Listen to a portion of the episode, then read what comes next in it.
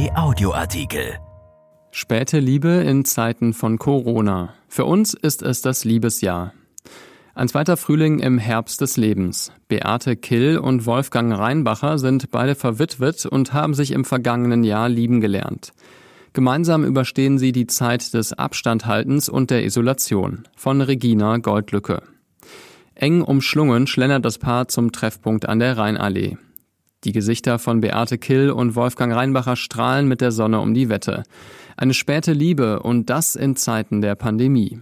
Das Leben fühlt sich wieder ganz anders an, sagt der Schauspieler, auf die Zukunft ausgerichtet. Seit mehr als einem Jahr ist er in einer neuen Partnerschaft glücklich.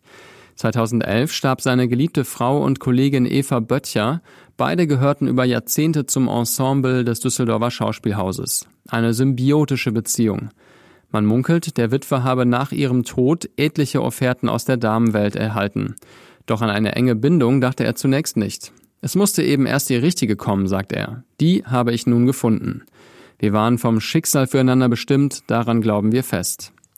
Auch Beate Kill ist verwitwet. Ihr Mann Reinhard Kill war Theaterkritiker bei der Rheinischen Post. Und so hat auch sie Wolfgang Reinbacher in vielen Inszenierungen gesehen. Beide Paare kannten sich privat. Hin und wieder waren sie gemeinsam bei Festen eingeladen, ihre Freundeskreise überschnitten sich. Wenn der Wolfi dabei war, ging es immer vergnüglich zu, erinnert sich Beate Kill. Über eine lange Zeit pflegte sie ihren Mann, der vor zwei Jahren starb. Ab da sahen wir uns häufiger, erzählt Wolfgang Reinbacher. Und schon bald wollten wir uns nicht mehr missen. Es ist wunderbar, in unserem reifen Alter noch einmal eine so schöne Beziehung erleben zu dürfen. Deutlich ist zu spüren, dass Gefühle auch dann noch Kapriolen schlagen können. Beide feiern dieses Jahr ihren 83. Geburtstag. Sich zu haben sei ein Geschenk, versichern sie. Wenn ich mir vorstelle, jeder von uns säße allein in seinen vier Wänden, sagt Beate Kill, und das während Corona, pflichtet ihr der Schauspieler bei. Für uns ist es nicht das Pandemiejahr, sondern das Liebesjahr. Sie wohnt in Ludenberg, er in Oberkassel. Man trifft sich mal hier, mal da. Wir kochen abwechselnd, sagt Wolfgang Reinbacher. Heute bin ich dran, es gibt Fisch. Wer beherrscht es besser? Sie, ruft er spontan. Nein, widerspricht sie, ich bin nur routinierter, weil ich schon so lange koche. Aus erster Ehe hat Beate Kill drei Söhne, fünf Enkelkinder gehören zur Familie. Früher einmal arbeitete sie als Geschäftsführerin im Komödien, dort lernte sie auch ihren späteren Mann kennen. Reinhard Kill war als Theaterkritiker durchaus gefürchtet.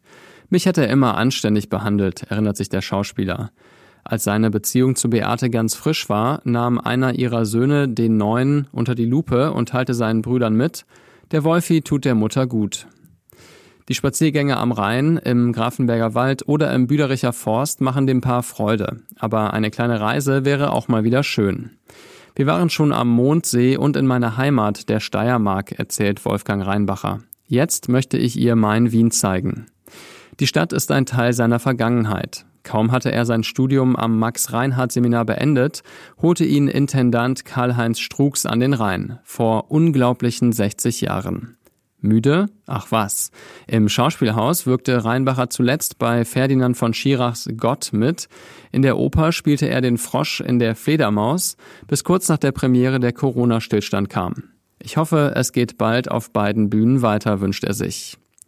Dieser Artikel ist erschienen in der Rheinischen Post am 8. März und bei RP Online. RP Audioartikel. Ein Angebot von RP Plus.